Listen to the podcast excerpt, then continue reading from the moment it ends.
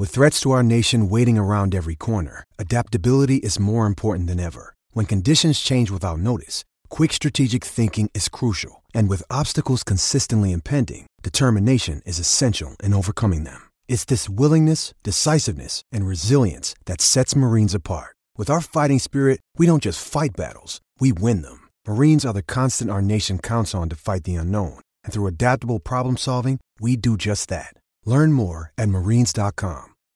When you need mealtime inspiration, it's worth shopping Kroger, where you'll find over 30,000 mouthwatering choices that excite your inner foodie. And no matter what tasty choice you make, you'll enjoy our everyday low prices, plus extra ways to save, like digital coupons worth over $600 each week. You can also save up to $1 off per gallon at the pump with fuel points. More savings and more inspiring flavors make shopping Kroger worth it every time. Kroger, fresh for everyone. Fuel restrictions apply.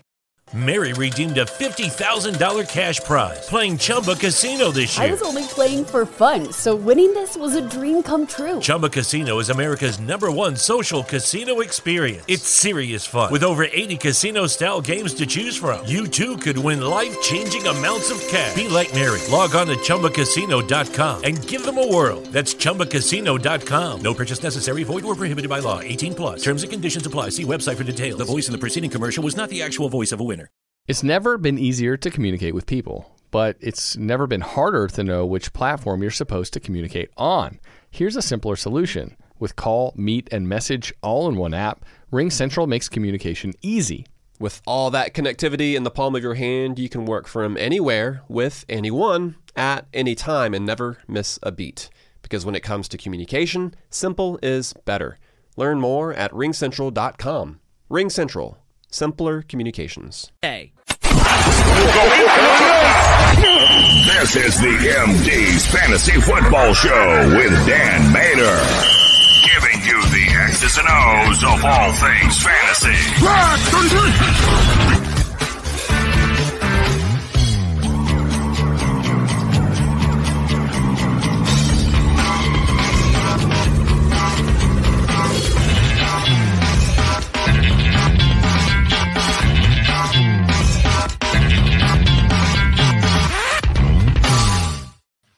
Hey yo, welcome back, MD Nation, to the show. You are listening to the MD's Fantasy Football Show on social media at Belly Up MD FF Show or on YouTube, the MD's Fantasy Football Show channel. Please subscribe and catch all of the latest content, and of course, our Thursday and Friday streams from 11 a.m. to 12:30 p.m., which will of course continue throughout the season, but we'll be getting added to because pretty soon we're only we're less than we're less than 14 days away now at this point, Chris. We're gonna have kickoff.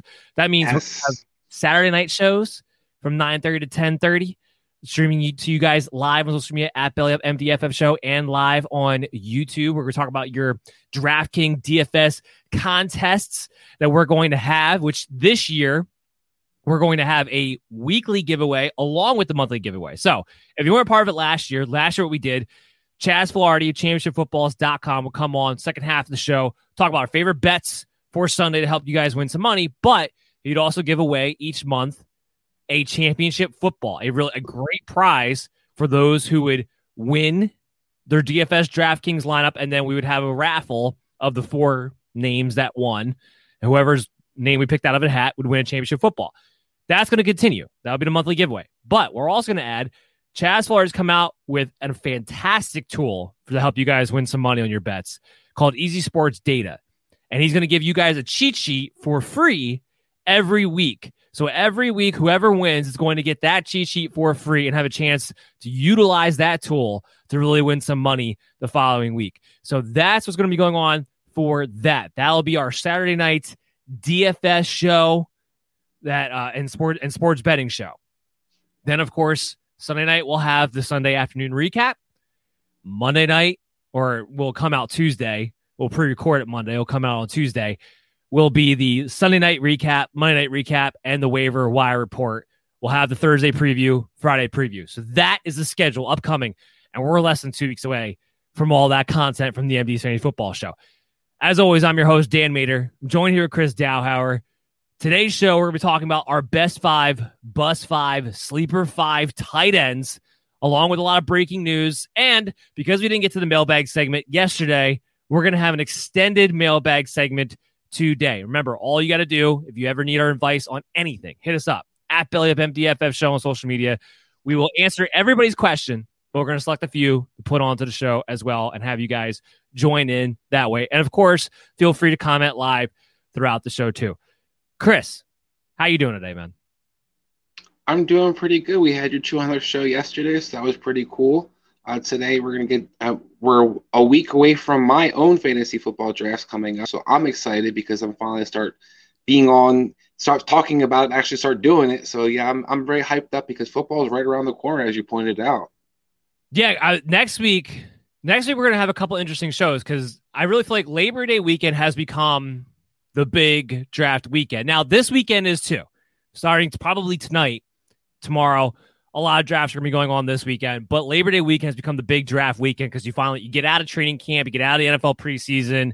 If there's going to be some life changing injuries that have already been done and taken care of at that point, so really utilizing the fact that it's those big weekends. So going into it next week, we're going to talk about our top 108 players our top ranked 108 players because those rankings will be I've tweaked them. They're going to be out published by tomorrow on BelletFantasySports.com or on Fantasy Pros because I will be part of the ECR competition this year on Fantasy Pros. So be able to check that out, utilize that as a tool where we value these guys. We're going to go over that. So it's going to be a top 108 next Thursday. And then we're going to talk about our future bets for the NFL season both player prop wise and team wise on Friday. So we're going to try to win you guys some money leading into the weekend before the season starts off. So that's what you have to look forward to there as you get into your fantasy drafts. Remember, we're always a tool for you guys. So I know it's a big weekend coming up. We'll have the rankings updated. We'll have all this content coming out. Make sure you hit us up. We'll help you out throughout the way. Okay, Chris let's we weren't able to get into a lot of the news of the week yesterday because we had such a jam-packed show. So let's get into the news of the week here now. Breaking news. I was actually kind of surprised this first piece of news happened when it did. I thought we might have to wait until after the third week of preseason for to get this announcement and i'm just very thankful it was a smart one. But teddy bridgewater is the starting quarterback for the denver denver broncos. What is your reaction to that yeah, we kind of touched upon it on yesterday's Smoke and Fire show about the change of quarterback. I'm excited about it. I think Teddy Bridgewater to help this offense be more consistent, have it kind of, you know, all the guys be utilized more effectively. So I think it's upside definitely for fantasy purposes, particularly all the skill set players. I think Denver made a good decision. I'm not a big Lock fan. I never have been a Lock fan, I should say. Um, but I think this is the move they needed to make, and I think Teddy's going to help this offense a lot. This is the move. Yeah, this is the move they needed to make. They have a great defense. They have all the weapons in the world. All you need is a quarterback to not screw it up. And that's not what Drew Lock is. Drew Lock is a quarterback who's going to screw it up. He's a turnover gunslinger and misses wide open guys all the time. The biggest reason why Jerry Jeudy was a disappointment last season wasn't because of Jerry Jeudy, wasn't because of the drops. It was because Drew Lock couldn't hit the broadside of a barn. Teddy Bridgewater can do that. Teddy Bridgewater can keep the chains moving, keep the offense on the field. And yes, maybe the big plays will be limited to some degree. You're going to get a lot more efficiency, and therefore you're going to get a lot more volume than you would under, under a Drew Lock as a result of that. We talked about a little bit yesterday. I still expect Courtland Sutton to be the number one targeted wide receiver. The guy is a stud. Don't forget that just because he missed most of last season. And from all indications, He's looked great in camp. He's looked healthy. They say he looks strong. He looks ready to go. Jerry Jeudy might take the next step up too. That's fine. Occasionally, Hamler will have his role. But from a fantasy standpoint, Courtland Sutton is still a high end wide receiver three with some upside there for me. Jerry Jeudy, more of a low end wide receiver three there. The guy I'm not as excited by, but at the same time, he is still ranked in my top 10 tight ends is Noah Fant. Yeah, I think the people are kind of excited about Noah Fant's skill set more so than the actual production you're going to get. He might not even be the best tight end on the team. Their backup's incredible too, and you're going to see a lot of two tight end sets. Um, I think overall, this team just has so many different mouths to feed between the running backs, the different receiving options, the different tight end options. Noah Fant is going to have some weeks where he has a decent week here or there, but we haven't really seen Noah Fant kind of shine the way we expected. Even last year with all those injuries they had, people kind of expecting Noah Fant to have breakout games, and he really didn't. So I think Noah Fant right now is one of those guys we're talking top of the tight ends where they should go, where they shouldn't go. He's the guy that I think is being a little bit overvalued right now. Well, it's just you have the three receivers there. The running backs will be involved in the past. There's a lot of mouths to feed, and I don't I don't expect this to be a top ten passing volume offense either, given the defense and everything else that they have going on. So someone has to suffer. Again, I still have Noah Fant inside of my top 10 tight ends. He's still a tight end one in my book, still a tremendous talent. He'll still be involved in the red zone. But I just kind of curious how consistent will that volume be? Because people are drafting him pretty aggressively in an overall standpoint, not necessarily from a tight end standpoint, but an overall standpoint where he's going inside the top eight rounds. And this probably plays to the point of one of my draft strategies, and probably a good time to bring it up. If I don't get one of the top guys, one of the top four, top five guys on my board, I'd rather get one of my sleepers. I'd rather take a chance on a Tyler Higbee, on a Jonnu Smith, guys you can get in the double digit rounds because those mid round tight ends, a lot of times it's kind of talk about the running back dead zone. There's a mid round tight end dead zone where a lot of times they don't wind up giving you the value you need for that draft pick. I think Noah Fant just slides into that category for me, but that was going to be the case regardless of the quarterback. I'm glad to see his Teddy Bridgewater. I think this helps out the running backs too. Melvin Gordon, Javonte Williams will get more dump offs too as a result, and just a better all around move. Uh, next up, Clyde Edwards-Helaire dealing with a little bit of a sprained ankle. He should be fine for week one, as far as I know. Yeah, he avoided the high ankle sprain, which is the big one that they were a little bit concerned about. Uh, Andy Reid came out record and said it was not the high ankle sprain, so he's probably just going to be basically limited in practice. I don't really think this is going to hurt him too much. Um, the offense is pretty much in place. They are going to play some of their starters week three, where a lot of teams, or week four, actually, but a lot of teams aren't. Um, but I think overall, three. this I'm sorry, right? Like it's, it's the new week four. I should was yeah, trying to say exactly. Um, yeah, it, but I don't think it's really going to change anything really because I think for them overall, they already have their offense has been kind of flowing as it's going to go. So Clyde Edwards-Helaire, just you're you're happy he avoided any major injury. Yeah, as long as it's not a high ankle sprain, I was never going to be too concerned. We still expect him to be back and ready to go by week one. It's kind of interesting, like you said, like the new week four preseason's week three, but something that kind of clicked on me the other day. We have week three of the preseason. It's that's going on this weekend, right? But we still have a week gap between now and when the regular season starts because we have Labor Day weekend. So you still have that would have been the fourth preseason week anyway. So when you see these teams, some teams, not everybody, when you see some of these teams playing their starters, there actually still is that week gap. So it doesn't make it's not as illogical as I was initially thinking it would be to play your starters the last week of the preseason because there is still a week gap between the regular season actually starting to get some guys some reps in. It's just kind of interesting note, especially in like you know a situation with a Joe Burrow, for instance, who in the news you know is going to play a little bit this weekend. Uh, I think that's a good thing for him, but it makes some more sense if you're looking at yourself and going, well, why wait to the last week of the preseason right before? Well, there's still that week gap in between. Yeah, it gives it, you know, depending on what your coaching style is and your belief system is, some coaches believe you need to kind of get that rhythm before that week one, so that gives some of these guys opportunity not to have too many weeks off and be still kind of fresh out there.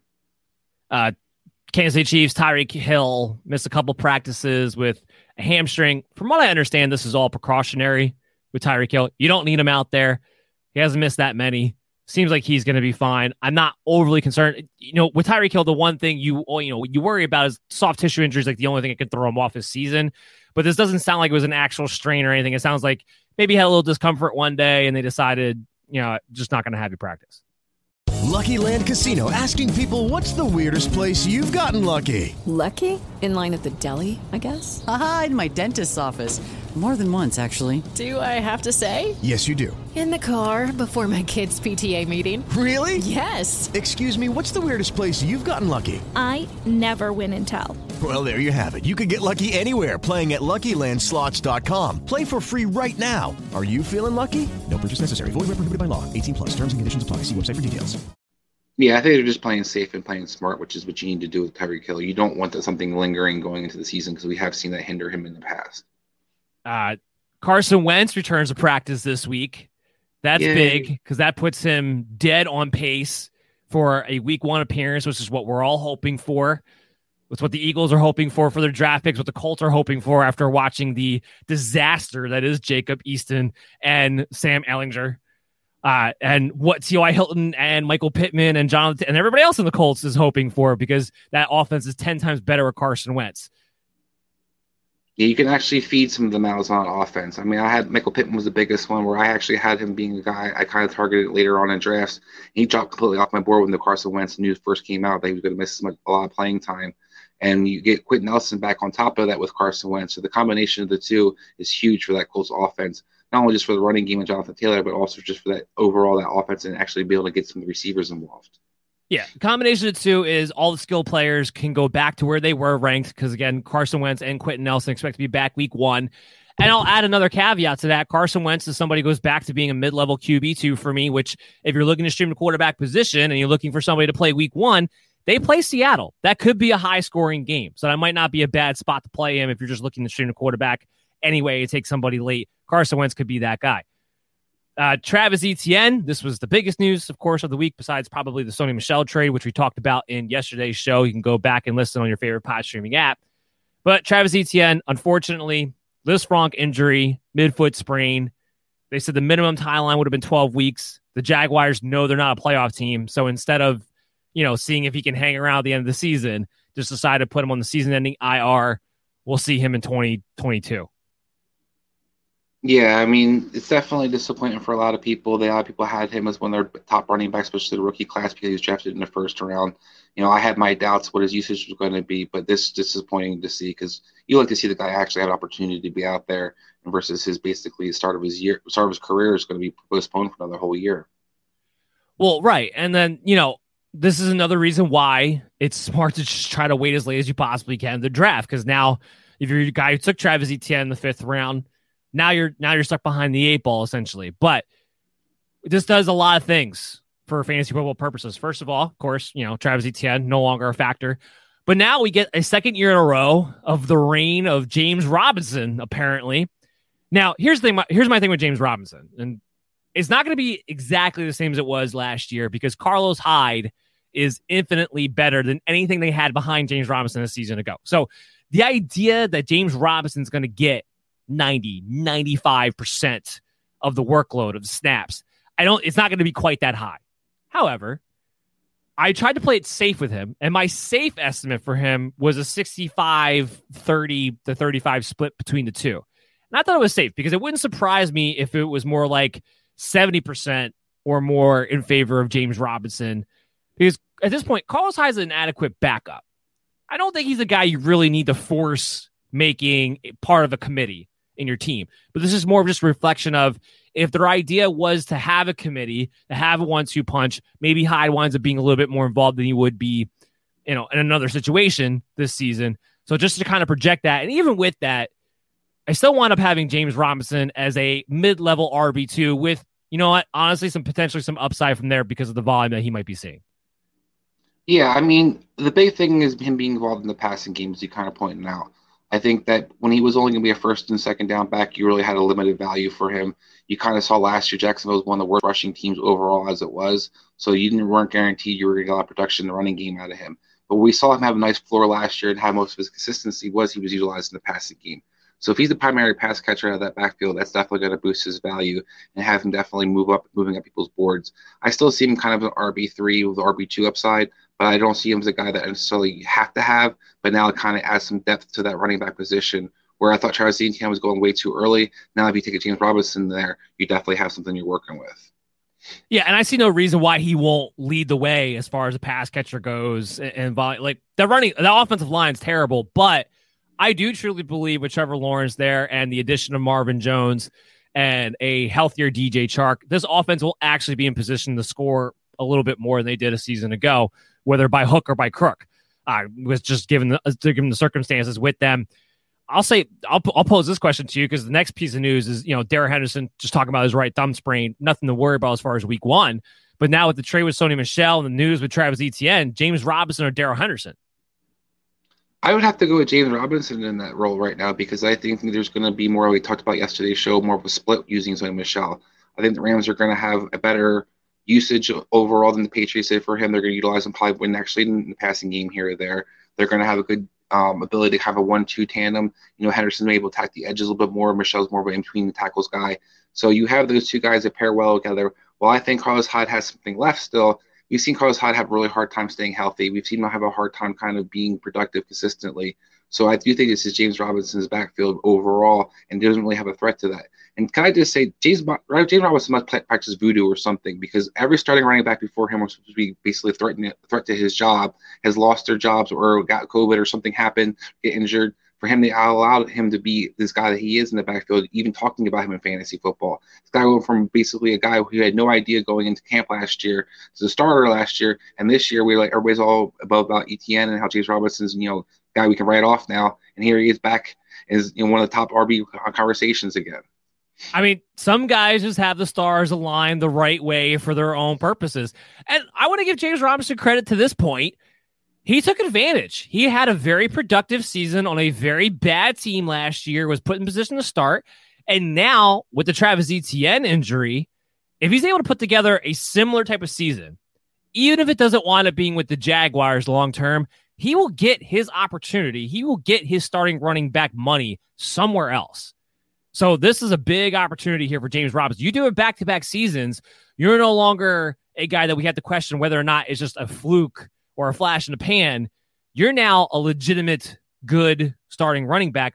And I'm with you as far as Darrell Henderson, James Robinson. James Robinson's ranked ahead for me. And I mean, not just because of the volume, because I expect James Robinson to see more volume than Darrell Henderson will, especially with the Sony Michel trade. But I, you can trust James Robinson to stay healthy for a full season. He was able to do it last year, definitely more so to Darrell Henderson. So, I mean, that's the big thing why he's still a mid a mid level to low end RB two for me with some upside from there. More news. This was unfortunate because he was one of my sleepers I was big on. We're still trying to get exactly a clarification as of now. We might get something before the weekend's out. But Adam Trautman is, as far as the timeline goes, as of now, is one to three weeks with a foot injury. Disappointing because he's one of my sleeper tight ends. Um, Chris, give me your reaction to the injury, but also give me the reaction to the fact that in the two preseason games, he wasn't targeted at all. Is there anything to that either? I don't think there was anything really to read into that him not being targeted, but I am definitely concerned him missing additional time. It allows other guys to kind of find their roles in the offense we were kind of expecting him to have a breakout this year and be one of the more featured guys because we love Jameis Winston as a quarterback and kind of utilize the type position. But when you look at this offense, you've seen a, a converted tight end, so converted receiver to, to a tight end, Juwan Johnson, who's been shining kind of not only in preseason but also in camp. You see other guys getting opportunity to kind of make their mark. Where now Trautman might come back where he had a clear cut role. He might be a piece of the puzzle versus the piece. So I do think it's concerning overall because I think the time he's missing, the offensive kind of continuity is missing. I'm not worried about the targets, but I'm worried more so about him just having the opportunity to become a guy they want to factor into the offense. Yeah, I it was a little concerning for me that they didn't target him at all just because he's got regulated to the blocker status and I do wonder if they're going to need him to be that more so this year because you had guys like Juwan Thompson, one of the latest in a long line of wide receivers decided, decided to eat themselves up to an upper class to become a tight end. Uh, and he was getting a lot of the passing work. Ultimately, he was still going to be a guy who's going to be in my top 12. He was still going to be a sleeper type of mine. Hopefully, this injury holds true that it is only one to three weeks. If it winds up being any longer than that, then maybe not. But Adam Trautman is still on my sleeper board until we get some more clarification on it. He's still going to be involved. He's still a good pass catcher and a guy, a tight end who's going to be on the field all the time is still going to be probably something worth having at some point during the season. I was just, I was starting to get a little bit concerned. This winds up being like a Gerald Everett, Tyler Higbee situation if Juwan Thompson kept playing the way that he was. It was the only thing I was kind of getting concerned about. But until we get more clarification on his injury, Adam Trautman still in my sleeper board for tight ends. Uh, the last thing, D'Andre Swift is considered questionable for week one with the groin injury. We touched on this a little bit yesterday, though. In practice, he's getting the reps, he's not being limited. So we aren't really concerned about week one for D'Andre Swift. No, I, I, I like I said, touched upon yesterday's show. All the insiders who are witnessing practicing observations say he looks plenty explosive. He's had big plays in practice already the last couple days, and he he's no reason he wouldn't be on track to be a full time go for week one. And and while groin issue can sound kind of scary when you're talking about a running back, uh, the fact that he's getting the amount of work that he is two weeks to go until the regular season starts should indicate to you he's okay. Because if he wasn't, or if he's a little bit questionable, he wouldn't be getting as many reps as he is right now because they would be trying to wean him in for week one and not pushing him too hard. So the fact that he's getting the workload he is in practice should be a good indication that I don't think this groin issue is one of those issues where you have to worry about it lingering in to the season necessarily. It's not going to be on the checkboard when you're going into your drafts. That's going to do it for the news of the week for us. We're going to give a quick shout out to one of our sponsors of the show and come back and dive into our best five tight ends on the other side. So stay tuned to the MD's Fantasy Football Show. We'll be right back after this. Your client's going away for 10 years. Unless, unless we swap first round picks. Fantasy football draft season is upon us. It's time for you to put the PP back in the PPR league with the sponsors of today's show, Manscaped. The leaders in below the waist grooming just launched the new Performance Package 4.0. Don't neglect your balls like the Packers front office has been neglecting Aaron Rodgers. Join the 2 million men worldwide who trust Manscaped and get ready for kickoff by going to manscaped.com for 20% off and free shipping with the promo code BELLYUPFANTASY. This will help you tame that Troy Polamalu in your pants. And good news for our international listeners. Their life-changing products are now available in Canada, the UK, across Europe, Australia, South Africa, and Singapore all with the 20% off and free international shipping when you use the promo code BellyUpFantasy today. You're listening to the MD's Fantasy Football Show.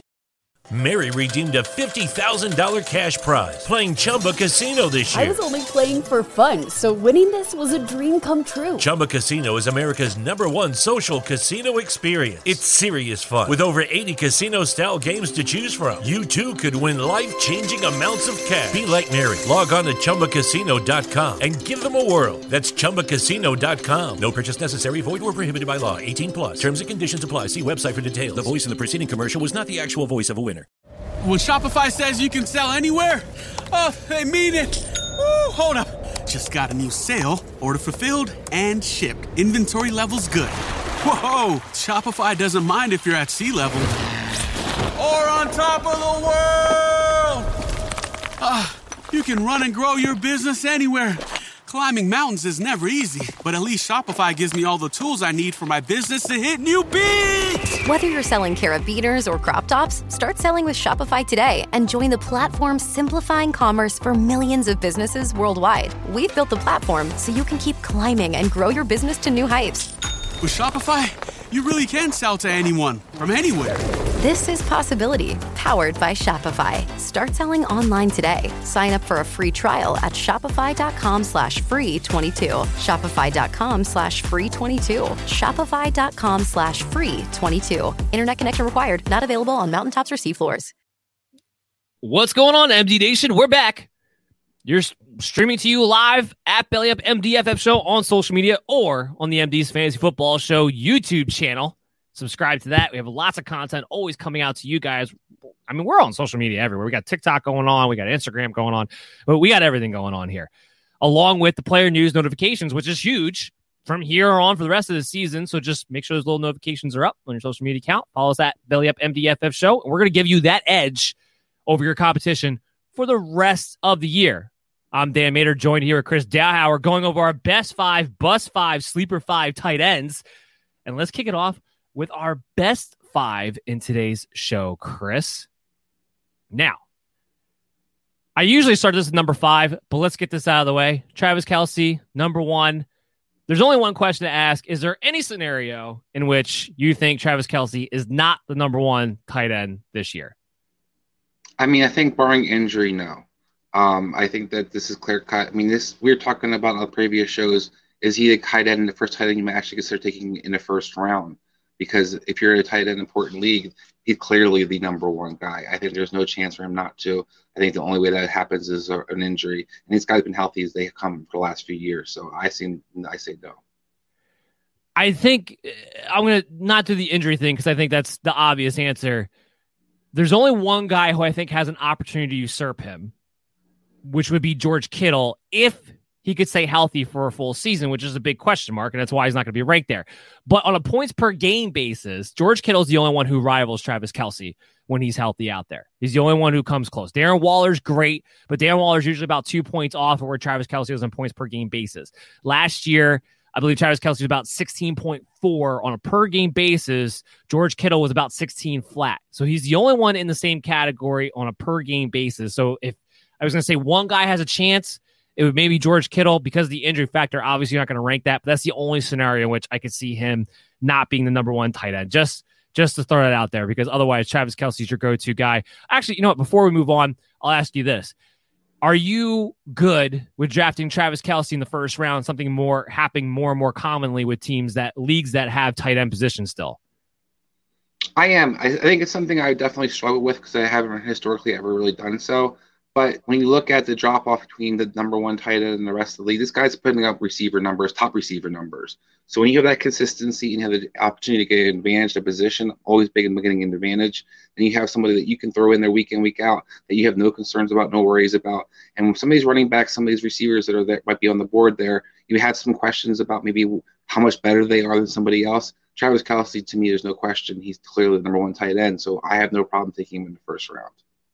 I mean, the guy last year had 145 targets, 105 receptions, over 1,400 yards, and 11 touchdowns. It's wide receiver one numbers. Because you have a tight end who can give you wide receiver one numbers, I'm okay with taking him in the first round when you add in the value, the position advantage that you're getting there. So I'm with you. It's not something I like to do. The last time I considered it was Rob Gronkowski. Of course, that was the year he decided that his back was done and he started to get hurt. But Travis Kelce, as far as durability going into the season with what we know now, we never can truly know the future, but with what we know now, there's nobody who's more durable than a Travis Kelce. So you don't have to really worry about that when you're going into your drafts. Okay, so let's talk about the rest of the best five because this is where it gets a little more interesting. We both have Darren Waller number two. I know for me, that's because of the lack of wide receivers and the expected volume of this Raiders passing attack to have to get funneled towards Darren Waller. Is there any other reason why Darren Waller is your number two? Yeah, I go with that, and I think that because there's more of a clear cut where he falls in the food chain offensively over George Kittle.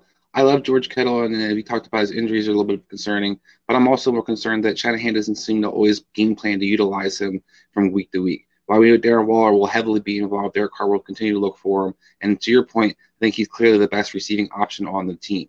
So between all those different factors, I think there's that, you know a clear cut opportunity for Darren Waller to continue to be the number two guy.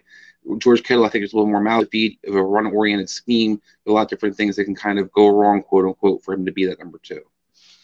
Yeah, I'm with you. Uh, it's it's it's the volume Darren Waller has by default. It's the George Kittle injury factor. That's why he's uh, my number two. Why George Kittle's my number three. I will say this though: I've seen some drafts where George Kittle's falling in that fourth round territory. Could be a very interesting pick there, especially this guy can stay healthy. Let's say I don't know, 13 plus, 14 plus games this year rather than what he had last season. All right, so let's get to where we're different. We're different at number four, slightly because you have Mark Andrews at four. I have him at five. So, Chris, why is Mark Andrews in your top four tight ends this year? Um, I like Mark Andrews mostly in the top four because he's been productive for the last couple years. He has been a little bit banged up, but I think he's going to be healthy this year. And with the improvement at receiver, while there's you know, it's going to kind of question whether he was going to be where he fell in the food chain with all those different receiver additions. Obviously, with the, all the different injuries they've had and the kind of flux in their who they are, he's been the one consistent for Lamar Jackson this offseason and has always kind of been. And they talk, continue to talk about in camp. Lamar loves throwing the ball. This guy, when this guy is healthy, he's basically unguardable. So for me, Mark Andrews is that money in the bank guy where you know he's going to be continue to be used. You know a question about Greg Roman, Greg Roman offensively. Historically, he's always utilized tight ends as much as he possibly can. So you have all the different things. Lamar to throw the ball in the middle. I think Mark Andrews has a very safe floor, has decent upside, and I have him on our four guy because I feel like that's guy I have most confidence in. Yeah, I mean he's as secure as they come as far as what his role is in that offense. Last year, even though it felt like a down year, still finishes a tight end five, was tight end three on a points per per game basis. His ADP right now is tight end four, which is where you have him ranked. I am a tight end five. The only reason I have tight end five is because I'm expecting a little more, you know, share opportunity to go towards the wide receiver group this year than Mark Andrews. But Mark Andrews is still going to be my number one pass catcher of the Baltimore Ravens. He is a safety blanket. He is the red zone guy. There's a natural rapport with him and Lamar Jackson. It wasn't just because he was the only true target over the past couple of years why Mark Andrews was was targeted as much as he was and was number one pass catcher for this team with him and Lamar Jackson. It wasn't just because by default he was the had to be the go to guy. There is a genuine rapport there between those two. And you can tell that when you watch it on the field. That doesn't go away no matter how many weapons you add around. And then you add in the fact the wide receivers have been banged up and you guys still have a rookie, still have guys coming along. Andrew's still going to operate within his role. Now, like I said, I have him at number five. The reason I have him at number five, I had TJ Hockenson at number four. I just have him with a little more upside. I think if you want to, if you are approaching this with the idea of I want the safer of the two, I would actually take Mark Andrews over TJ Hockenson. But I have him ranked at number four because of the expected just volume. I think TJ Hockenson is as much of a lock as they come at the tight end position for 100 plus targets this year, given the status that Detroit is in, given that Jared Goff does go to his tight ends historically, so we don't have to change the wheel there. And you're talking about Tyrell Williams, Rashad Perriman. We'll see what we get out of the rookie Amon-Ra St. Brown. But I'll add this in. TJ Hockenson entering his third season typically is a breakout season for up and coming tight ends. I'm just big on the volume of a TJ Hockenson this year, and that's why I have him at number four. Yeah, I struggle with Hockenson in general just because I know the narrative is that he's the only mouth to feed, and that's where he's going to increase. But I, I think, you know, and Jared Goff likes to throw the ball to tight ends, but so did Matthew Stafford. Matthew Stafford definitely featured his tight ends. That receiving corps was banged up last year. They didn't have Kenny Golladay for most of the season. Marvin Jones is kind of on fumes in a lot of ways. They had no other true option. D'Andre Swift wasn't really utilized in the passing game, which you kind of expected him to. And T.J. Hockenson still wasn't that great.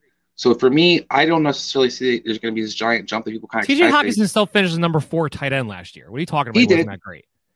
He's one of the more healthy guys last year too. I think that was a big part of it. Well, that goes um, hand in hand with this whole thing. Yes, I agree with that part, but availability is part of it. He was still fifth in points per game.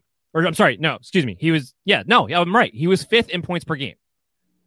Yeah, he was fifth in points per game. I, I have him just outside my top five, so I don't think he's going to necessarily improve from last year. Is more what I'm getting at. I think what you kind of see is what you get in T.J. Hockenson, and I think that I don't have the upside, that, you know, potential in my mind that you kind of do.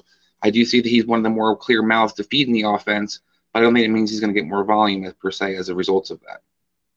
Well, that just makes absolutely no sense in my mind. Well, it doesn't because they didn't have receivers last year. They didn't. Have, they didn't have. Like I said, Kenny Marvin Jones is still better than anything they had this season.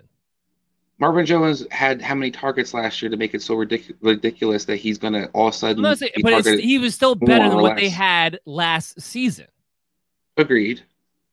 I don't know how uh, much better he's, he's than Tyrell he, Williams. I, that's a joke. Come on, you gotta be kidding me. That's a joke. Marvin at, Jones. At this point in his career, I don't think Marvin Jones has a whole lot. Marvin left. Jones still had nine touchdowns last season. Tyrell Williams has done what in how long? He is definitely and he's and he's sitting there in Jacksonville in preseason, actually lighting it up too and taking advantage of opportunities. He's a still a good wide receiver. I don't. You can't put him and Tyrell Williams on the same stratosphere. I say I don't think he's that much better. That's that, that's ridiculous. But other than that, I don't I don't understand why TJ Hockenson doesn't have the potential in your mind to take a next step up because he has all the tools to do so. This is the third year. I expect a good breakout on top of the fact that he's in a Darren Waller like situation when it comes to volume and target share. I think he's in a little bit different situation because I think the volume is not quite the same thing. And the Raiders like to throw the ball a lot more than I think Detroit's going to throw the ball this year. Um, I think there's going to be regression in pass attempts overall and that's where I think when you look at traditionally, yes, it's kind of hit or miss tight end position for the like the Saints offense where Matt McCain comes from. Jimmy Graham was very much factored and utilized. Jared Cook sometimes was, sometimes wasn't. Last year, we didn't see the tight ends really utilized at all in the passing game. Um, it, you go the you go over the Chargers. Hunter Henry had never really had the um, part of his injury, but never really was a prime utilization of him in the system. Anthony Lynn likes to use the tight ends, yes. Hockenson is going to be somebody that's going to be involved in the offense. I'm not going to argue he's not, but I just don't see that he's going to have this jump that I think male people expect. And I I still say he's top six. I have him like six or seven, so it's not like I'm really you know really down on TJ Hockenson. I just don't have him as high as the upside, and I don't look at him as a guy that I feel like should have to be in the top five. Yeah, I'm more giving you a hard time than anything else, but uh disagree nonetheless. However, these guys are all kind of in the same territory. He definitely has that upside potential. I think we can agree on that. But let's talk about somebody you have in your top five who I've been a big component of not drafting in the top five. Now, maybe maybe you have in the top five, but don't want to draft in the top five. I don't know. Let's, but let me hit this button and let's hear your argument. I want the truth. You can't handle the truth. Why is Kyle Pitts your top five? Um, I have to go with Kyle Pitts as my top five because I do have, rate him higher than Hockenson. I do think he's going to have an opportunity to have be utilized heavily in the red zone. We've seen um, the new coach Arthur Hockenson Smith won't? be, no, but we've seen Arthur Smith be really successful utilizing his tight ends, and especially more effective in the red zone. I have to see that it's, what Detroit's going to kind of manifest itself, especially in the red zone. I think Pitts has the upside of touchdown potential. I think the upside in explosiveness and ability. I think he's more of a mismatch than Hockenson. And I also think that we talked about Andrews and kind of why you liked Andrews a little bit less, and or maybe you know, sharing kind of the, the wealth with the receivers. I actually think having better receivers helps tight ends because now you can't take away them and try to feature to stop stop them. Like Andrews team's game plan to try to make it hard to throw him the ball. Hockenson, if you're not really worried about, I'm sorry, it didn't work as well as you would hope to, but he still had some games where he wasn't as consistent as you wanted, you would expect him to be. Um, I just think that overall, when you look at Atlanta with Calvin Ridley, obviously they're the guy you have to feature and kind of take away. Pitts is going to face a, a lot of defenses that aren't kind of prepared for him. I don't love the idea of them flexing him out as consistent as they kind of talked about, but I do think Matt Ryan's to look for the guy who can make he can feature in the red zone. He's look for the mismatches. I trust the quarterback play more so. So I think the upside for me for Kyle Pitts is definitely there. And I don't think you really have Kyle Pitts much lower than five, but I also understand that you like Hockenson a little more than I do. Yeah, this is this is kind of the the TJ Hockenson situation flip flop for the two of us because I, I have Kyle Pitts at number seven.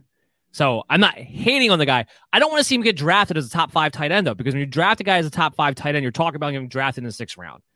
I really have a strong feeling you're not going to get the return on your investment if you draft Kyle Pitts that high. And that's more my issue with everything else. I'm with you. I don't like the fact that he's going to get split out wide as much as they're talking about because that makes it easier to take him away. One of the big advantages a tight end has for getting open and not being able to take be taken away in the game plan. is why Rob Gronkowski was great every year. Is why Mark Andrews I think is great every year. Is being able to get open off of blocks situations. The safety and the linebacker, they can't just stay with you if you sit there and block for a couple of seconds. They have to make their reads very, very quickly. Once you once you show blocking and you come off of a route after that, it's why tight ends can get open. It's why the great ones can get open. It's, hard to scheme them away from a defensive perspective. It's easier to do it when they split out outside. Here's the other thing. Most people probably won't agree with this. I would not be shocked if Hayden Hurst out snaps Kyle Pitts this season because Kyle Pitts is not a good blocker yet. And I think that's going to dictate a little bit as far as what his overall upside is when it comes to tight end fantasy production. And that's a big factor in my mind as well. I love Arthur Smith too. I kind of question how good the Atlanta Falcons are going to be in general. Go ahead. Do you think Matt Ryan's better quarterback than Jared Goff? Honestly, without Julio Jones, I don't know. Okay. I, I don't I don't w- without a Julio Jones, I don't know if he plays like he did last year without Julio. Now he's he's more set up to try to you know prepare for that this year. I don't know. I'm not trying to discount that, but if he plays like he did without Julio Jones last year, I don't think he is. Do you think that Atlanta's see where I see the difference for me is I think Atlanta I trust their passing game a little bit more than I trust Detroit's game. And I also think that when you look, it's clearly that Kyle Pitts will be the second receiver utilized on offense. They really don't have a pass catching running back. Davis can catch the ball a little bit, but he's nothing you have to like utilize a lot. And we both think Russell Gage is just a guy. So for me, Kyle Pitts has the opportunity between the volume, the defense not being that great, division they play in, where the safety play safeties light up the Saints, safeties light up Carolina. So they, I think, the safeties, tight ends light up the safeties of Carolina and New Orleans. Um, I think when you look at those of factors, for me, I just see Kyle Pitts having more upside and more of a consistent opportunity to be very successful. But I can understand that people have some concerns about him. I think their physical talent. I, I agree with you. You shouldn't reach on him. I wouldn't take him in the sixth round. Um, I think there's too much other value there that you could take. But to me, I do have him as my number five tight end. Now, again, I have him number seven, so I'm not trying to hate on Kyle Pitts. I love the player, by the way. You and I had this argument. You can go back I to know, NFL why draft, kind of surprising. NFL draft recordings where I said I would take Kyle Pitts even if he was listed as a wide receiver over Ja'Marr Chase. But it's just the situation of It just takes tight ends a little bit longer in the NFL to be that highly productive. Now, 2022, 2023, we're talking about Kyle Pitts taking the torch from Travis Kelce, being the number one tight end overall. Am I going to be surprised by that? Absolutely not. He has great, great ability, great talent. I don't think he just goes off the chain right away this season as a bona fide draft him at top five. That, that's all. I, he has the potential for it. I would draft him for the potential of it, not for him to be the bona fide guy at it. That's why I have him at tight end seven. Okay. Let's move into our bus five. Let's talk about the guys that we you need to avoid. Don't overdraft them. And we'll start number five.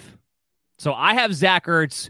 You have just Carolina tight ends, which mostly means Dan Arnold is he's predicted to be the starter. So go ahead, Chris. Go first. Talk about why the Carolina tight end or Dan Arnold in particular is a bust for you. I just, I don't think this should be like you know too surprising for people, but there has been a lot of talk about Carolina trying to utilize tight end position. There's this love for Dan Arnold I never will quite understand.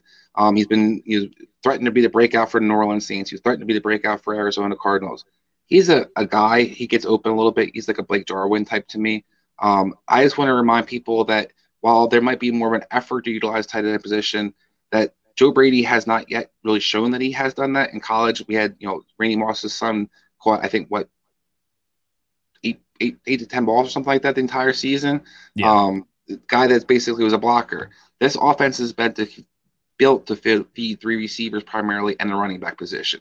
With Christian McCaffrey returning, that's going to take away most of the volume that might be opportunity for tight ends to be involved don't get small, don't get smart, don't get cute, don't try to overthink it. You know, Dan talked about kind of adding tight ends and variety of guys who might have sleepers. Dan Arnold is not a sleeper, so don't get it twisted. Yeah, I'm pretty sure. Didn't we not hear all last summer how Dan Arnold was a sleeper tight end for the Arizona Cardinals? Look, he has some athletic ability. I get why people want to be excited. But what's the difference between him and Ian Thomas? Was an Ian Thomas involved? Has Sam Darnold ever consistently got the tight ends involved? Does Joe Brady get the, tight ends involved, as you pointed out? No, it's about the three wide receivers. It's going to be about the running back coming out of the backfield and Christian McCaffrey. I don't understand what the upside is there. So while they're not my bus five, I'm 100% in agreement why they would be as far as being a sleeper aspect of it, which is what they kind of get dragged out to be. Now, my number five bust is Zach Ertz more so out of surprisement than anything else because I was shocked that Zach Ertz right now is the ADP 17 tight end, which makes him a mid level two tight end in 12 man leagues, which makes him in the streaming category. Zach Ertz is not a streamer. I don't know what people. I know he's getting you know more targets than people thought he would throughout training camp with Jalen Hurts. I think that has more to do with DeVonta Smith missing time, Jalen Reagor trying to get in condition and shape basically. But this should be the year that even if they're both on the field, Dallas Goedert is taking the lead at the tight end position. I don't think there's any question about that. I think if the Philadelphia Eagles get the opportunity, they will look to trade Zach Ertz. Now, I don't know for sure they definitely get that opportunity, but if the opportunity presents itself, they will do so. I think this preseason has had more to do with trying to put him on display than Zach Ertz truly being a streamable tight end, which is what you're saying to any tight end who's inside the top 18 in my mind. I have him ranked at tight end 29, ECRs at 20, tight end 26. So I'm more in line with the expert consensus ranking as far as this guy shouldn't even be in your mind. And I think his name value is the only reason why he is. Yeah, I, I 100% agree. I mean, first of all, I have to see Zach Ertz be better than he was last year. He looked like his career was over in my book. I think that Zach Ertz. He looked like he was 40 years old and he hadn't even turned yeah. 30 yet. He, he couldn't get separation. He was no explosiveness. I don't know if it was a mental thing, but he, he just looked terrible last year. Now, you add that he might be getting more utilized this year. Well, that's kind of the system they brought into place. That's nice, except for when you start thinking about how often that second tight end is going to be on the field, you have some questions. Most of the talk out of camp is they're going to play a lot of three receiver sets. They, they love the Watkins kid. He's going to be the slot receiver. So when you have that basically in mind, you start wondering how much of his Ertz going to be on the field because Goedert definitely is number one tight end in that there. And then you have the passing volume in general. This team's going to be definitely a run force oriented team. They're not going to have a lot of 16, 17 play drives. They're not going to be throwing and dunking down the field. So Zach Ertz has a lot of things that are going against him. And the biggest one is Carson Wentz is out of town. Carson Wentz loves Zach Ertz. That's why Zach Ertz's career took off the way that it did in a lot of ways. Um, he wasn't that he wasn't anything super special until Carson Wentz became the quarterback because he had it was his guy. It's the guy he looked for in key situations. Jalen Hurts doesn't have that same rapport with him. He doesn't have that offense. His offense has nothing tied to him moving forward. So I look in so many different ways. I can't see Zach Ertz being somebody as number 17 tight end. There's too much other value. Guys that we we pointed out before that we like. We'll, we'll point out later on the show who we like even more. I just think he's not that guy. Yeah, 100% with you there. Moving up our bust list, we both have Rob Gronkowski as our number four bust. For me, it's all about the ADP. His ADP right now is tight end 12. So you're telling me in 12 man leagues, he is a tight end one.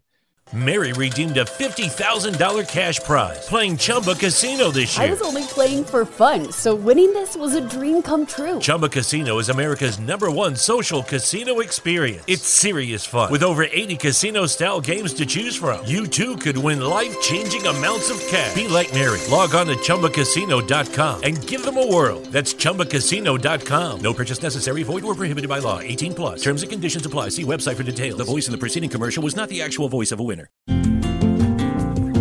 It's wintertime. When temperatures go down, the likelihood goes up that your furnace and other appliances go down with them. So don't risk a costly replacement. Stay comfortable with coverage on the appliances you depend on most with the Service Guard Appliance Repair Program from Black Hills Energy. It's peace of mind in a plan. Visit blackhillsenergy.com slash sign up to learn more.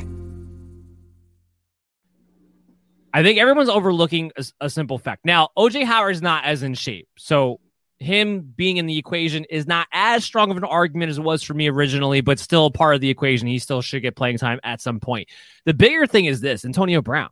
When Antonio Brown came on the second half of the season, you saw Rob Gronkowski's role get reduced to strictly touchdown only and really not even get more so utilized until playoffs. So while Antonio Brown's presence didn't affect Mike Evans and Chris Godwin's fantasy potential upside, it did affect Rob Gronkowski quite a bit during that stretch. Now you have him for the entire season.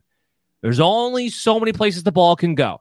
Let's not forget that Giovani Bernard, and the James White role, is going to also command probably more targets than the running backs did a season ago, too. So I just don't see the volume without Rob Gronkowski. Like so many other tight ends in this range, will be touchdown or bust. But I don't know if there's a floor to his game this year. And that's why he's my number four bust.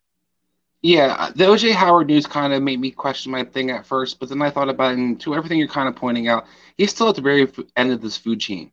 Um, you look at what the receivers are going to be involved. You see, you talk about Gio being involved, and even if they have Gronk out there, you know, we're talking about kind of tight end splits and blocking guys. Rob Gronkowski was primarily just a blocker for the first half of the season last year. He wasn't really utilized. The game plan wasn't really part of him, and that was when Howard was healthy and Brate was out there. Now, if Howard's not really going to be what you expect him to be, he actually is not going to be involved really probably blocking. So you might see more Cameron who's not a blocker. So you might even see Gronkowski when he has two tight end sets be this that primary guy who stays in and kind of chips and blocks and not really even get out in routes as much as you would like him to. There's too many downsides for him. I love his touchdown potential. I think there's going to be certain games when he has a blow up when he has basically he's able to everybody else is getting you know paid attention to him and he's not. But overall, how you predict those games and the ADP where he is, you, there's too many other guys who I think are more consistent and have higher upside than Rob Gronkowski does. In agreement there. We move on. Hey, our number three is the same too. Irv Smith, number three bust for both of us. So, Chris, why is Irv Smith your number three bust? I go with Irv Smith because there seems to be the idea that because Kyle Rudolph isn't there anymore, he's going to have this giant breakout season. Um, his ADP shot up the board. His his people talk about him like he's going to be one of the sleeper tight ends you need to get your hands on. And while I love Irv Smith Jr.'s talent, I love him coming out of college. I don't love his fit on this, this offense. He's still going to be pretty much the third guy who's involved in the passing game, if that, um, because you're still going to see Dalvin Cook be utilized more and more in the passing game at the backfield. And then you have the fact that they're still using about talking about using Conklin, so you're not going to have a clear cut opportunity to always be the guy. Um, this like is Viking offensive line still in kind of flux. So he's going to probably ask to block a little bit more than you'd want him to.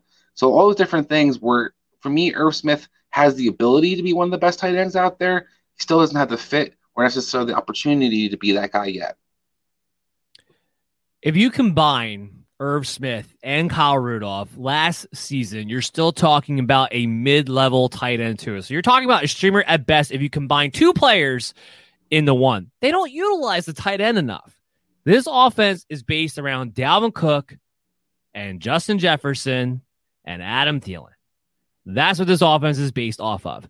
I love Irv talent. I really do. I was very excited when the Minnesota Vikings drafted him initially until I saw that suddenly this Kubiak Stefanski offense doesn't really utilize the tight end as much anymore. I'm not really sure why that is. They used to, but it doesn't really happen that much now. His ADP at the moment is tight end 14. You're telling me he's a high end tight end too? Public ECR has him at tight end 13. So the experts are right there with the public on top of it. I got him at tight end 20. There's not a lot of upside unless they change their overall philosophy of what we've seen the past three seasons. I don't see where the upside is with Irv Smith. There's usually not room for a third pass catcher in this offense. So that's why, for me, Irv Smith winds up being a number three bust. So here's what we're going to do we're going to take a quick break, get a word in from our sponsor, come back on the other side with our next top two busts, our sleeper five, and then the mailbag segment. So stay tuned on the MD's Fantasy Football Show, and we'll be right back after this. One of the best sponsors of the show is named SimBull. That's S I M B U L L. SimBull, where Wall Street meets sports gambling in this innovative app. The SimBull brings the fun of being able to play for the long term by purchasing, selling, and trading stocks of your teams. When your teams win, you win a payout. Well, when they lose, you don't lose money. The value of your team share is all that matters, and it's easy to use. Just download the SimBull app on your Play Store and use the promo code MDS Fantasy for a $10 deposit of at least $10 or more. Join the fun of investing in your team for the long haul, where the sportsbook edge is put back into your hands as the player. For the latest and most fun in sports gambling, download SimBull and again use the promo code MDS Fantasy for your $10 deposit bonus today. You're listening to the MD's Fantasy Football Show. What up, MD Nation? We're back on the MD's Fantasy Football Show, streaming live to you on social media at Belly Up MDFF Show, live on YouTube, the MD's Fantasy Football Show channel. Subscribe because we always come out with a bunch of content, little one minute clips for you guys and full episodes.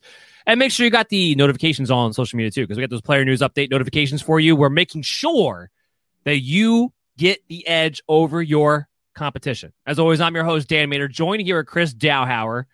We're going to be live tonight at 6 to 7.30 on the Unhinged Radio Sports Network, 24-7 radio sports talk, one of the best out there in the industry. So make sure you tune in there at unhingedsn.airtime.pro. We're continuing on here with our best five, bust five, sleeper five tight ends. We'll get to our top two bust five tight ends. Now, we'll just get this one out the way because we already spent some time talking about him. I have Kyle Pitts in my number two. Again, this goes back to just making sure you don't draft him too high. His ADP is tight end four. He winds up getting drafted in the fifth, sixth round as a result of that.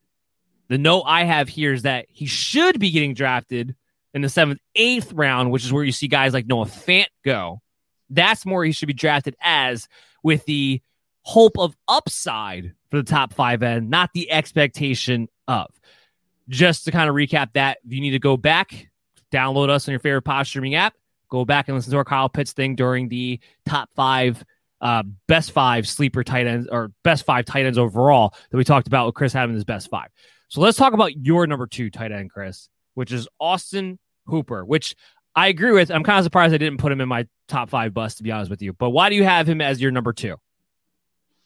Because Austin Hooper is just a guy I talked about before, and where he even flows on his offense is just no. Op- there's an opportunity for him to really be successful. A lot of people want to get uh, back on the Austin Hooper train after last year's kind of debacle. You know, right now you have three tight ends that are probably going to be involved for the Cleveland Browns. They have the Bryant kid they drafted last year. You have Njoku playing out there as well now, and then you have Hooper and everything out of camp saying Njoku ones looks like the best tight end on the field, even a guy who's not really planned to be on the for the future of the Browns. Oh, and then by the way, OBJ is back and healthy. So you have all these different guys who are already going to be kind of fall ahead of him or be utilized with him. And then you have Kareem Hunt coming out of the backfield. You have Jarvis Landry. You have a system that we talked about really doesn't seem to utilize tight end position as much as we would expect him to. So all those different things, the return of Austin Hooper ain't happening. So Austin Hooper needs to be somebody that people aren't drafting. And it kind of goes to your point about where some of the tight ends are going. I like Kyle Pitts in my top five, but I also think that people are kind of after top three tight ends, guys. It's not. It's it's kind of a crapshoot. So don't get it twisted. Don't reach for a tight end too early. You don't want to be drafting one of these tight ends, probably any of them before the seventh, eighth round, because there's nobody who's clearly cut that much better than the other guy you can get. Many more sleepers, much more of a chance to kind of guys you're going to stream. So if you're not getting the top three, don't reach. While I like Kelce, I said, you know, possibly the first round having an advantage position, you don't have that clear cut advantage with some of these guys that people are reaching on. Yeah, I'm with you on that one. Austin Hooper, he gets paid like when he's one of the top tight ends in the league, but that doesn't necessarily mean anything when it comes to production. Harrison Bryant's a real thing. I think Harrison Bryant's more talented than Austin Hooper. I think Cleveland's kind of figuring that out. Let's not forget they have David Njoku still. I don't know what reason, but they still have him and they still play him for a handful of times. Yeah, I'm with you on Austin Hooper there. So let's get to our number one bust. I have Logan Thomas. You have Noah Fant. I think we have these guys as our number one bust for similar reasons. But Chris, Noah Fant, your number one bust. Talked about a little bit already, but make your full argument here. Yeah, I talked about it in the beginning of the show, just and even last yesterday's show. I think Noah Fant has a lot of skills, has a lot of talent. I think he's a mismatch. Having said all that, there's so many different mouths to feed on this Denver offense, and the position that's not necessarily going to be featured. They're going to have two tight ends out there more often than they have in the past as well. You have running backs who are going to kind of in tandem. Melvin Gordon, but Jonathan Bowles both catch the ball out of the backfield. There's just too many mouths to feed for you to be picking Noah Fant where he's going. Noah Fant going in seventh, eighth round because people like his skill set is something that you just can't be doing. And the guy hasn't had the potential. Has potential, all, all potential in the world, I should say. But last year he didn't really have the production to match that potential yet. And he had more opportunity last year than he will ever have, probably have this year to shine out and be featured part of the offense. So for me, Noah Fant's a guy I love. I love his talent, but it's not a guy I'm reaching on. It's not a guy I'm going to bank on being a tight end one for you. Yeah, you're right. He had more opportunity last year than he probably ever would. Now, I know he was banged up for a lot of the season, but he still played 15 games. There was no Courtland Sutton. KJ Hamler was in and out. Your number one target was a rookie wide receiver in Jerry Jeudy. And by the end of the season, you're reduced to mostly just Melvin Melvin Gordon. Last year, he's tight end 12. So I have him as a top 10 tight end, but again, I have him, he's going to be an inconsistent one because of the pass catchers. How high of a volume passing attack can you really expect Denver to have? Outside of the Kansas City Chiefs, I don't see too many offenses out there putting up a ton of points on this defense. This defense is going to be really, really good for Denver. And that He plays good safeties out west for for a change. Right. And that's going to play a big role. On top of all the mouths you have to feed with Courtland Sutton back, KJ Hamler second year, Jerry Jeudy in second year, the addition of Javonte Williams on top of it. And the fact that quarterback Teddy Bridgewater, you're not going to have a high volume passing attack, I believe, at the end of the day. So I'm kind of with you there on Noah Fant. Like I said, Kyle Pitts should be getting drafted where Noah Fant currently is being drafted overall, which is that seventh, eighth round. I think Noah Fant belongs in that ninth, tenth round territory. You take him there, I'm fine. Because again, I have him as a top 10 tight end, but don't take him with the expectation that he belongs in the top eight rounds. Kind of is my argument when it comes to Logan Thomas. Now, I have a little bit more of an in depth argument with him here, too, which is his ADP is tight end nine. ECR has him ranked at tight end eight. I have him ranked at tight end 16. So I have him much lower than everybody else. I don't care that he got paid. I don't care that Washington has maybe Terry McLaurin, Curtis Samuel, running backs. Not not not the top end weapons of the world that you would necessarily need to take away a ton of volume. I don't trust journeyman players. I've seen journeyman players have a good season, get paid before, and then return to what they have always been, which is a journeyman player. I think Logan Thomas has a nice athletic skill set. The only thing going for him is that Fitzpatrick was able to get Mike Gesicki as a top 10 tight end over the past two years, which is the first time he ever held a tight end relevant. But Scott Turner has a history of not getting tight ends involved. That's why the Ian Thomas breakout never happened. You you add a Curtis Samuel, You have Antonio Gibson. We saw last year when JD McKissic got involved the way he did with Alex Smith. Logan Thomas wasn't as good towards the back half of the year last year. I just think there's a real floor opportunity here in front of Logan Thomas, and I have him much lower than consensus. I don't have him in the top 10, and I think he returns to what he truly is as a player, which is a nice athletic skill set, but not a guy you feature in your offense. Yeah, I mean, I can't argue strongly with it. I, I'm I'm okay with Logan Thomas. I think he's going to be Uh, more than likely probably finish as a top tight end, top ten tight end, just because I think the volume will be there and he's kind of fit in the offense. But he doesn't do anything special. He's a little bit older. I do think they're going to try to rationalize the contract a little more maybe than you do. But I can understand the, the, the concerns about him because he's not a guy that should be going as high as he is in a lot of drafts. And he's definitely a guy that you can't just bank on because he was productive last year. He had a lot of things fall his way last year. The receiving corps was banged up. Alex Smith became the quarterback who's check, captain check down, only throws the running backs tight ends primarily. So a lot of things basically added up for him to be successful. You can't guarantee it's going to happen again this year. So I can understand having one of the people that you're down, we're down on. Let's talk about the people we're up on. Let's talk about our sleepers. The sleepers. Chris, you got Robert Tonyan, number five. Why is he your sleeper on your board? So Robert Tonyan was a top three scoring tight end last year, and everybody seems to kind of forgot about that. He's been all over people. He's below people like Noah Fant. He's below people like Irv Smith. Um, I understand the concern about the touchdown regression, and that maybe he's not as efficiently scoring touchdowns like he would be as he was last year. But I think you're going to see more of an increase in volume. Therefore, I don't think the touchdowns are necessarily going to reduce like people are expecting them to. I think that he, when he, we look at his offense, it really didn't change or upgrade much. Randall Cobb to me doesn't scare me. I think Randall Cobb is basically done. Um, but Aaron Rodgers has like utilized the tight end position. This is one of the guys he trusts out there, and we kind of saw Allen Lazard guy kind of that bust out year last year because it was somebody Aaron Rodgers trusts. And Robert Tonyan's been that guy. He catches the catches everything thrown to him. I think one drop the entire season last year. They said he hasn't had a drop yet in camp because he's like he just is great with his hands. And that Aaron Rodgers continues to look utilize him a lot in the red zone as a guy he trusts, especially on, on third down situations. So all those different things. I think Robert Tonyan, somebody people just kind of forgot about. They just assumed why a lot of touchdowns last year. He's not going to do that again. But this is a guy that this offense can feature, this offense can utilize, and a quarterback who's going to have to be able to spread the ball around and find the mismatches. So I think he has a lot of upside. So he's my number five on the board.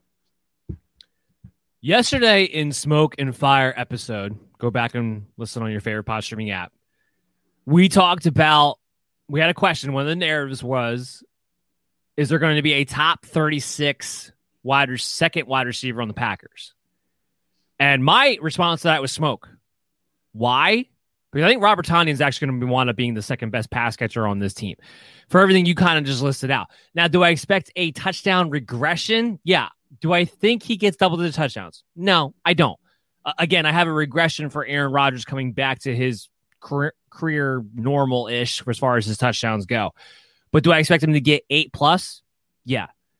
Do I expect him to get more than 600 yards? I expect him to get in the 700, 800 yard territory. Yeah, that would be an improvement over last season. So that's why I'm with you. Robert Tonyan's inside my top 12. He is going a little bit lower than that, but I think people are just like, you're not going to get the touchdowns, but discounting the fact that this guy might get more catches, might get more yards. And I don't know why that gets thrown out the window with a Robert Tonyan and Aaron Rodgers in this Green Bay Packer offense. I was going to say the offense in general. We heard so much hype about Jace Sternberger going into last year. Where's Jace Sternberger at now? What did he do? But so, but the idea of him being able to be somebody in that offense set very clearly everybody. But now also Robert Hines is just a guy, and they forgot about him. Yeah, I think he's going to wind up being the second best pass. Well, I'll say third because I think the second best pass catcher is actually Aaron Jones, but I'll say third on the team overall. Uh, for me, my number five sleeper is Eric Ebron. This is purely just because of where he's going ADP wise. They everyone's written him off, and even more so after the last pre preseason game because you had Pat Freiermuth go for two passing touchdowns or two receiving touchdowns, I should say, in that matchup, which I loved even more because now you're just going to sleep on Eric Ebron even more. His ADP as it stands on right now is tight end 28, ECR tight end 25. I have a tight end 18. Finished last year's tight end 15, even with all the weapons in the world and all the wide receivers, still finished as tight end 15 last year. Ben likes to find his guys. Ebron will still get to play that primary pass catching tight end role. I have no doubt about that. He'll get targeted in the red zone. Yes, he'll be touchdown or bust, but that's what all these, you know, from 13 through really well, from 12 through 18 tight ends, they're all touchdown and bust guys. It's not going to be any different with Eric Ebron. He still gets his, even within this offense. To have him not even as a considerable streaming tight end, which is basically where he's ranked at as of right now, is an egregious mistake given his athletic ability, Ben Roethlisberger's history, and the Steelers' history with tight ends. And it's also a mistake to assume that Pat Freiermuth is going to be this involved as a rookie tight end. Yeah, I think you make all excellent points. I'm not a huge Ebron fan, but having said all that, I think that if you're going to have Rob Gronkowski as somebody that people have as high as they do on their boards, there's no argument you can make that Gronkowski should be as high as he is if Ebron shouldn't be eh, that somehow still that low because he's going to just be just as much involved. He has just as much of a mismatch opportunity. He has a quarterback who loves throw to the tight end position, so he's got a lot of chances to be just as successful as any other tight ends we talked about. Uh, wrong graphic there. We got um. So I have Jared Cook as my number four sleeper. You have Anthony Firkser so Anthony Firkser, I like a lot as a sleeper tight end here. He's somebody who's not getting drafted. He's somebody I don't think you have to draft, but he's somebody I think you should pay attention to. So why is he your top four guy? I kind of it's kind of what you just kind of talked about. He's not even being drafted. I think that when you look at the opportunity for him, he definitely has still has a chance. He's not going to be forgotten. But the tight end position is still going to be used. Yes, Arthur Smith's not there, but we saw the tight ends be very effective for this team. You have Jonnu Smith move on, leaves a decent amount of volume opportunity for Firkser. Firkser was productive when he played last year. So all the different things between Julio and AJ Brown have a lot of injury concerns as it is. A guy who's going to pretty much be on the tight end out there now, and an offense that Ryan Tannehill likes to utilize the tight end position. I think you have an opportunity for this guy to really be kind of coming out of nowhere, so to speak, for people and being productive, and actually a guy you can stream or even have in your lineup here or there. Yeah, I mean, look, the touchdown vacancy's there. The tight end room is there. I mean, Todd Downing, we both agree, he's not an Arthur Smith, but he's still a tight ends coach. I think he's not going to try to use Anthony Firkser, especially in the red zone. He's going to be right in that laundry list of guys that I think you're going to see as touchdown boomer bust guys that you can stream on a week to week basis. Doesn't all have to go to Julio Jones and AJ Brown. So I kind of like Anthony Firkser quite a bit as a deep sleeper guy who you're going to be able to stream off the waiver wire. Now, my number four is Jared Cook. It's a mixture of familiarity with the offensive system, a mixture of there's targets that can be had. There's not a second or third wide receiver that demand a high number of targets outside of Keenan Allen, in my opinion, for the Chargers. He's a guy who can stretch the seam. Justin Herbert likes to throw the ball down the field. So there's just upside potential for me when it comes with Jared Cook. His ADP right now is tight end 21. ECR, he's tight end 22. I have him as tight end 13. He finished a tight end 17 last year, and I think we can all agree we were disappointed by the lack of volume that he saw a season ago with Drew Brees and then Taysom Hill having to take over four games. There's definitely a floor with Jared Cook, but he's another guy you don't necessarily have to draft. I think he's going to be a high end sleeper, a high end streamer who you can draft in your last round to get things started off. I think there's definitely an upside there when it comes to Jared Cook in this scheme, in this situation. Yeah, I can't argue strongly that it's not. I mean, I'm not a big Jared Cook fan. I, I think that his best days are definitely behind him. He's never been a consistent guy as it is. I do know that they like the Parham kid who backs him up right now. Maybe has an opportunity to get more playing time. He's more of a physical mismatch than Jared Cook is in a sense. But I don't disagree that Cook has an opportunity to have some decent weeks here or there. They didn't do a whole lot to address the receiver position. You do have Austin Ekeler coming back though, so it might be interesting to see how much of that kind of you know targets he kind of eats up. Um, but I think that overall he has some upside. But I think what, him finishing tight end 16, I think to me just kind of shows you just how volatile it is after those top tight ends, and that's why you can't necessarily bank on any of these guys that we reaching that we kind of keep hitting on as much as people seem to be on some of the tight end position. Well, yeah, that's why you you really when it comes to the tight ends and trying to you know figure out which ones are streamers and everything like that, you do get in that cluster range there at the mid level to tight end situation where you kind of just have to like, all right, who has the best opportunity in front of them and just go off of that because it's. I mean, let's be real. It gets to a point where it's just touchdown or bust with a lot of these guys mm-hmm. anyway. Uh, but moving up the board at our sleeper tight end, Lucky Land Casino asking people what's the weirdest place you've gotten lucky? Lucky? In line at the deli, I guess? Aha, in my dentist's office. More than once, actually. Do I have to say? Yes, you do. In the car before my kids' PTA meeting. Really? Yes. Excuse me, what's the weirdest place you've gotten lucky? I never win and tell. Well, there you have it. You can get lucky anywhere playing at LuckyLandSlots.com. Play for free right now. Are you feeling lucky? No purchase necessary. Void where prohibited by law. 18 plus. Terms and conditions apply. See website for details. I have Jonnu Smith as my number three. You still have Adam Trautman. So I guess well, there's two questions here. We'll start with you. Uh, is the injury any concern of you with Adam Trautman? And then, you know, the targets we talked about a little bit in yesterday's episode. You're not really too concerned about that in the preseason, but how this Saints offense looks like it's shaping up with Jameis Winston presumably being the starter. How does that all configure into your Adam Trautman being your number three sleeper? So I'm going with this. I made this list a little bit before the injury broke news broke out. Um, I'm a little bit more concerned, like as I kind of expressed in on the show earlier. Adam Trautman's a guy that I I kind of have. If he misses too much practice or he misses too many weeks, he could be kind of the forgotten guy. And this offense, because other guys are kind of rising up and showing out. Like Juwan Johnson's definitely been more involved in the passing game. He's clearly a pass catcher, while Trautman could definitely do a better job blocking. Johnson can't block his shadow, so he had more of a role where he can be utilized, especially fantasy purposes. Um, but I still have him up my top three because when I think about it, we know Jameis loves his tight end. We know that Adam Trautman has a, a good skill set. This guy can do a little bit of everything. He is a bit of a mismatch. As I pointed out with some of the other tight ends in that division, you have teams that are just awful, awful defending the tight end position, especially last year. So you have opportunity to kind of some upside. Um, and I think that you have a volume opportunity there. The Saints defense isn't quite going to be as good as it has been the last couple of years, I don't think.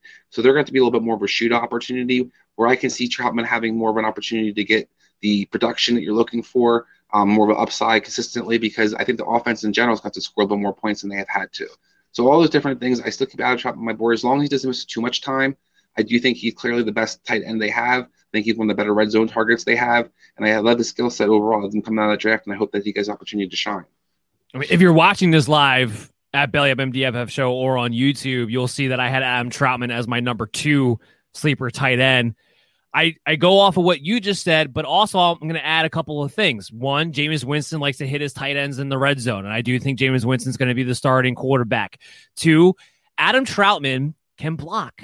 And that is a great way to stay on the field in every situation. So even though Juwan Thompson was getting involved and having that role, what did I say? You keep saying Thompson. It's Juwan Thompson. Thompson. Sorry, Johnson. My bad. Johnson. I'm pulling a U right now, actually. With the I know. name- So I, heard change. earlier what it was um, yes, Juwan Johnson. Thank you. But even though he was, you know, flashing a little bit in preseason, Trautman's going to be on the field all the time. And here's what I liked about Trautman coming out of Dayton. I knew he was going to be on the field early because he could block, but he also has that athletic skill set. This is a true pass catcher, a true mismatch for a lot of teams.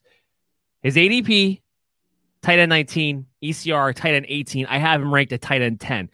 Now, we still got to get some clarification on the injury. If it comes out and he's going to miss more than one to three weeks, and I'm with you, this is going to have to change. But as it stands right now, that's the expected timeline that we have. So he still is in play for week one.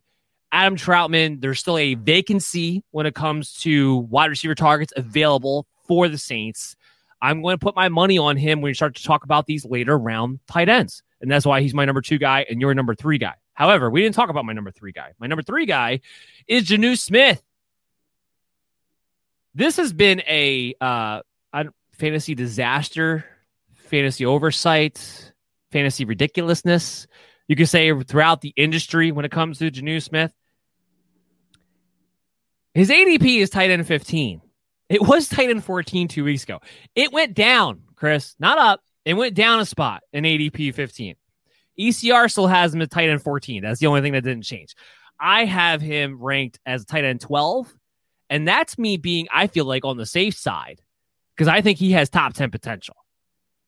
There's a real chance Jonnu Smith is the number one pass catcher on New England Patriots. I don't care if Cam Newton is the starting quarterback for the entire season. It doesn't hinder Jonnu Smith. Cam can't throw it down the field. Okay. How far down the field is Jonnu Smith running? Is he is he taking the seam? Is he going 90 yards? No, he's not. He's operating within the 12 yard space of which Cam Newton's arm can still get the ball to. And he's operating in the red zone where there's going to be lots of play action RPO. Built off of that, it's going to be Hunter Henry, Jonnu Smith show. Josh McDaniels has the history of being able to feature two tight ends in the same offense. So I'm not worried about Hunter Henry, who, by the way, his ADP is still ahead of Jonnu Smith, even with the injury that he suffered, which is absolutely ridiculous, but it still is as it stands today. Jonnu Smith is a athletic freak who can block and be on the field at all times. Showed you last year, finished as a top 10 tight end last year by basically just scoring eight touchdowns. Wasn't featured the way he's going to be featured with New England Patriots. And yet people are telling me he's a mid level tight end too. Yeah, I, I, we're 100% on the same page. I mean, bring it to my my top number one guys, but Jonnu Smith's definitely part of that equation. I don't understand the hatred for Jonnu Smith. I don't understand the rhetoric around him that he's going to not be productive because Cam and the system, blah blah blah. They weren't in the pass oriented. He wasn't in the pass oriented team last year. We both all we all agree that we know that Tennessee's built around Derrick Henry in the running game. He wasn't a guy who even split just time with one other tight end. He split time with two other tight ends. So he was a rotation of three different guys. And as you pointed out, still finished in the top 10. So now you add him to, to the Patriots, where we have a coaching staff that knows how to use him. He's got a clear opportunity to be on the field consistently. We have a guy who got paid to be a true part of the offense. And then Cam Newton, who, while his arm isn't what it used to be, everywhere he's ever played is always loved to throw the ball to the tight end position when he can. So all those different things to me is just it's asinine that Jonnu Smith is still being forgotten about, still being written off. And of all the guys in all the markets, I can't believe it's happening because Patriots always hype the hell out of somebody. There was a backup, backup, backup tight end two or three years ago that everybody was talking about because he had a couple catches in in practice, and now suddenly Jonnu Smith is going to be some nobody because they don't they don't throw the ball enough or because Cam Newton's a quarterback. The narrative just doesn't make any sense. Bill Belichick was hyping up Jonnu Smith when he was a Tennessee Titan. That's how you know he loves the guy. Like, let's not discount that factor either. Okay, so let's get into our number one guy. You have it being the New England tight end, which we just kind of talked about. Well, I'm sorry, we skipped over your Gerald Everett at number two. You talk about Gerald Everett as your number two sleeper tight end. Yeah, Gerald Everett. I think when you're going to talk about your number one guy, is he's got opportunity to be the guy instead of always having to split some time with Higbee, a guy who's very similar skill set. This guy should be primary the primary pass catcher for the Seattle Seahawks. Um, I think Will Dissly does return from his injury, but Will Dissly is more of a blocking type of tight end. He had kind of you know opportunity in the red zone, and he was effective a couple years ago. But I think Everett clearly a better all around receiving option for them. I think he's got opportunity to kind of shine out in this offense. We both love the fit for Russell Wilson. We both love the fit of the offense in general for this team. And then you kind of look at the tight end position, how it was utilized. Everett has a, a, a familiarity with the coaching staff. He's got an opportunity basically to be that drag guy coming through. They don't have a strong third receiver necessarily in place yet. And we know DK Metcalf and Tyler Lockett are going to get a lot of attention. So all those different things, this guy's going to kind of forgotten about. You know, his ADP is ridiculously low in my book and it's somebody I think that people can actually really consider having in their lineups and be happy with week in week out. Yeah, Gerald Everett is definitely one of those dart throws that I have highlighted at the end of drafts or just after the draft as far as tight end streamers go. He's kind of in that Anthony Firkser territory for me. Uh, you know, Will Dissly, unfortunately, has just not been able to stay healthy. He's been one major injury after another.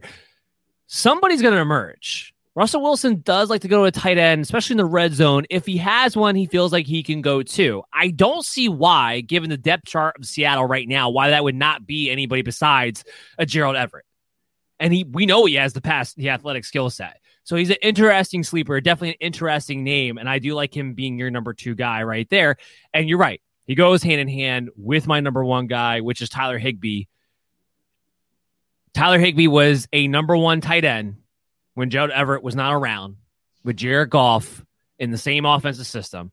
You upgrade a quarterback, you get rid of Gerald Everett. You're still in the Sean McVay system that likes to use the tight end in the red zone.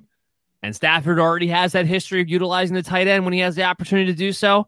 And I give you my tight end eight on the board.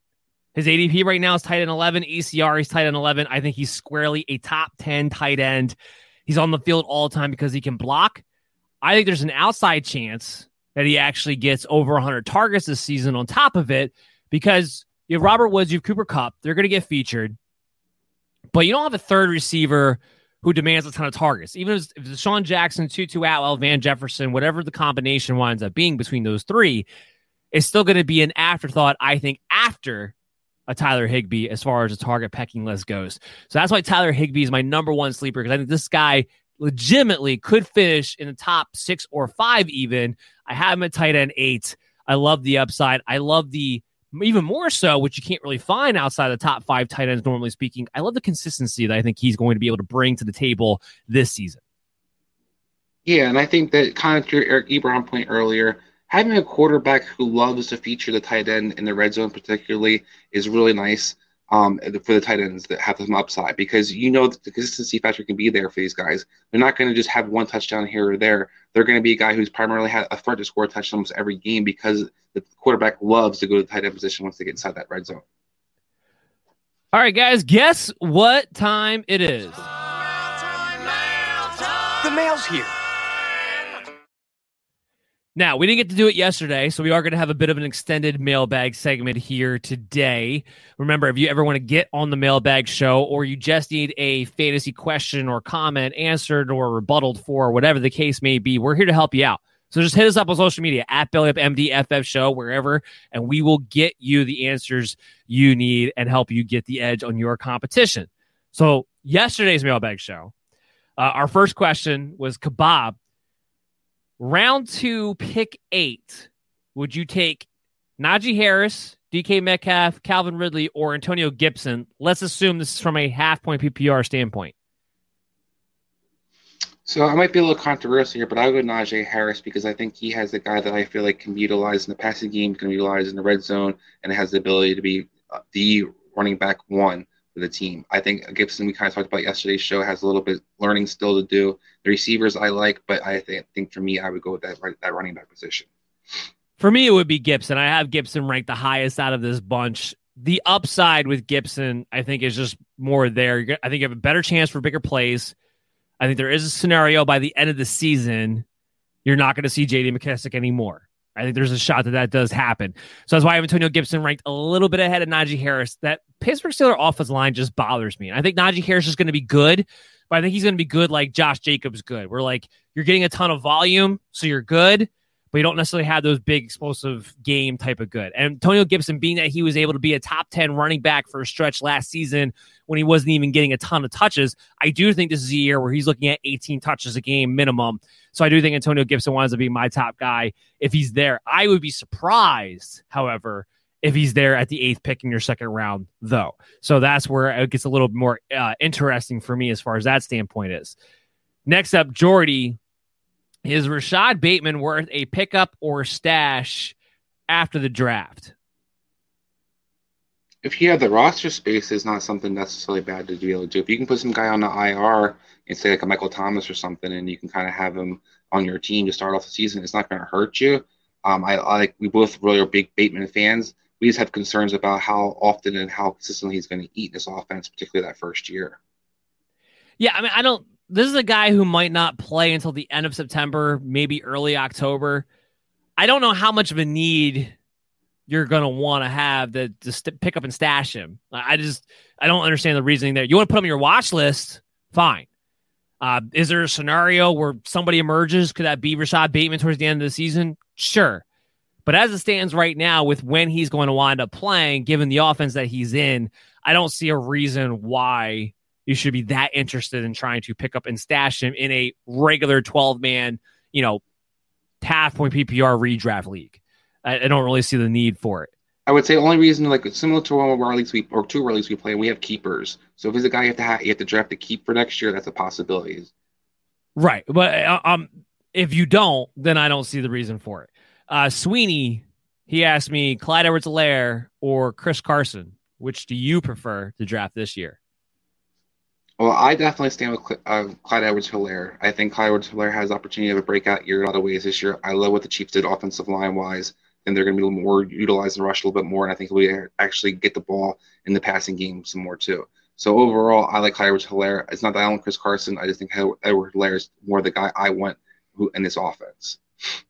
I have Clyde edwards Helaire ranked ahead of Chris Carson. Uh, I think they're similar as far as what they're going to give you from, you know, overall volume perspective, both the main runners, both the main pass catchers. Maybe Carson has a little more upside as far as touchdowns go, but I think Clyde Edwards is going to wind up seeing a little more, a few more touches overall than Chris Carson will, maybe a few more receptions. Uh, so it's kind of go based off of that. But I do have Clyde Edwards ranked higher, so that's that's where I would go there, especially when you talk about probably the second round in this scenario in a 12 man league. Next up, Gary, Mike Evans or Amari Cooper? I go with Mike Evans. I had Mike Evans as my top five receiver last last week when we talked about our receivers, and I think Mike Evans is going to have a huge year this year. I think that you know Tom Brady trusts him. He's definitely going to utilize him in the red zone. I think he's even more effective as they kind of season went on last year. I think you're going to continue to see them build off this year, and he's supposed to looks more explosive than he has in a while. I was going to add that point. I mean, Mike Evans, I do have him ranked higher than Amari Cooper. The difference between you know Mike Evans and Amari Cooper in my book, the main one anyway, is that there's a good chance that you know CeeDee Lamb could wind up leading that team in touchdowns, maybe even yards. Maybe Cooper gets more receptions. Mike Evans to me is definitely going to be the touchdown leader, if nothing else. Tampa Bay, he should get over a thousand yards again. He should be looking at 85 plus receptions again. He's as consistent as they come. And then you add in the fact that there's been a ton of reports about him looking like he's in the best physical shape of his life coming into this season under the second year of Tom Brady. And this offense getting a chance to actually get some continuity before the season starts with the way Brady used him last year. Yeah, I just think the ceiling's a little bit higher there for Mike Evans. Why have him ranked ahead of Amari Cooper? Both really good, but I would take a Mike Evans there too. So that was the mailbag segment from yesterday. The poll question from yesterday was this: If you're picking between seven and 10 in a 12 man half point PPR league in the first round. Who are you taking? And my options were Aaron Jones, Nick Chubb, Davante Adams, Stefon Diggs. Davante Adams had 33% of the vote, Aaron Jones 32, Nick Chubb 25, Stefon Diggs 10. Now, I agree for me it was one of the two Packers in this scenario. However, I disagree that the one per, the extra one percent was Davante Adams. Aaron Jones should be the guy getting uh, ranked and drafted ahead of Davante Adams, especially with the vacancy that Jamaal Williams leaves. Aaron Jones has finished in the top five each of the last two years, at the running back position, and now this year he's in a situation where he should have a higher floor and a higher consistency from week to week. Now he doesn't have to worry about Jamaal Williams coming in and stealing his pass receptions. Yeah, this is one of the hardest questions for me because I have these guys all kind of bunched together as it is. Um, I I I want going with Davante Williams. I kind of agree with MD Nation. Not Davante Williams, sorry, Davante Adams. Um, I went kind of with MD Nation on this one because I just think his consistency factor is so so crucial. He's going to always gonna be one of double digit touchdown scorer out there. He has been for out of the past five years. Aaron Rodgers is going to stop throwing him the ball. This contract year. Got everything he's basically playing for. Well, I think Aaron Jones has some upside touchdowns have kind of limited why I think I would take Adams over him because I think Adams is the guy that you're always going to have. It's definitely going to be double digit touchdowns. Where I still think Jones will kind of sniff it. It's not guaranteed that he gets it. I completely disagree with that. I don't even know where you're picking that up from. He's always been a double t- touchdown digit guy overall. I don't think that changes suddenly this year with had, extra volume. Aaron Jones, he's always been a double digit touchdown scorer. Overall, between uh, rushing and receiving? Yeah, I think he had like 11 last year. I think that was his career high. Oh, I'm sorry, his year before he had, had a decent amount. He only had nine rushing. Oh, he's scratched two last year. Okay, so are, are you ready? Yeah, are, are, you ready? Yeah. He had 16 rushing touchdowns in 2019, plus three receiving touchdowns. That's why I don't get where you're not getting the touchdown thing. Nine rushing touchdowns last year, plus two receiving touchdowns. So he's double, he's a double digit touchdown guy. I, I don't know where you're not getting that from. Uh, so that's why I definitely go Aaron Jones. Now, today's mailbag segment that we can get into quickly. Uh, Steve, he asks Mike Davis or Michael Carter to win now.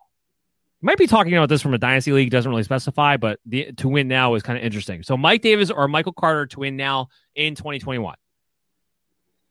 I love Michael Carter, but I would go Michael Davis in this situation. If you want a guy that you can definitely bank on, especially in the beginning of the season, you know what he's going to get and probably have a decent RB3 value, flex play, even maybe RB2 you probably go with Davis. I love I love Carter's upside. I love his skill set. I think there's too many questions where he kind of flows in the offense as versus where you're going to see Davis clearly is the number one running back with no threat to taking his job in Atlanta at all.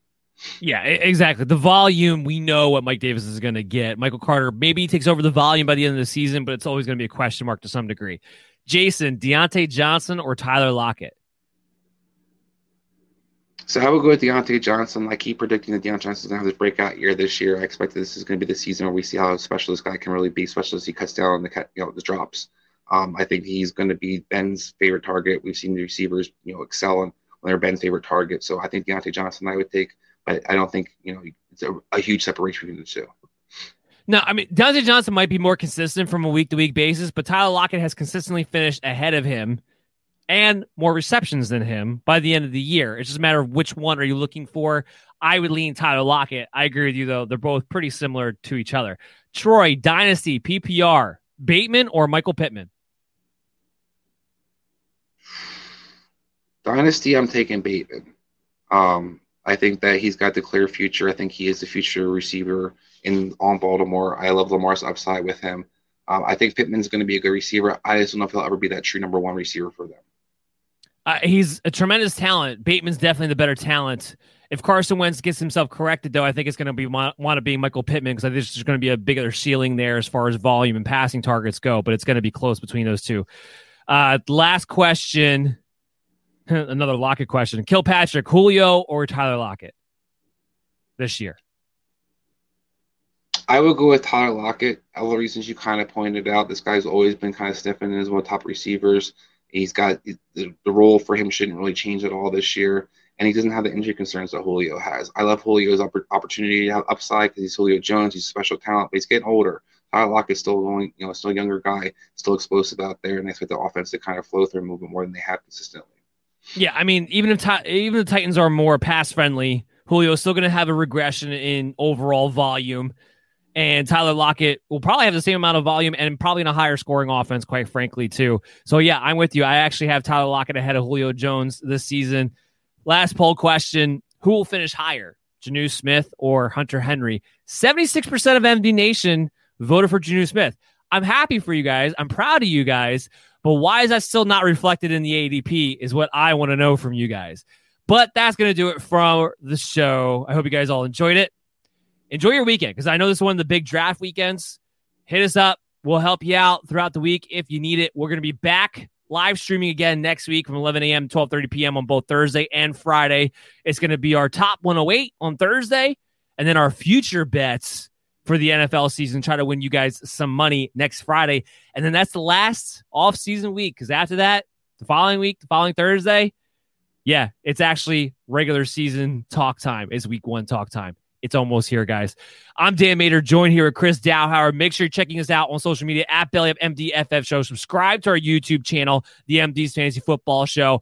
And make sure you check us out tonight on the Radio Sports, uh, Unhinged Radio Sports Network from 6 p.m., 7.30 p.m., unhingedsn.airtime.pro. We'll be live for you guys then and again on Sunday from 12 to 1 p.m. So make sure you check us out then as well.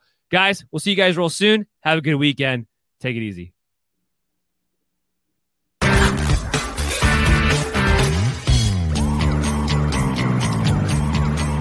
Mary redeemed a $50,000 cash prize playing Chumba Casino this year. I was only playing for fun, so winning this was a dream come true. Chumba Casino is America's number one social casino experience. It's serious fun. With over 80 casino style games to choose from, you too could win life changing amounts of cash. Be like Mary. Log on to chumbacasino.com and give them a whirl. That's chumbacasino.com. No purchase necessary, void, or prohibited by law. 18 plus. Terms and conditions apply. See website for details. The voice in the preceding commercial was not the actual voice of a winner.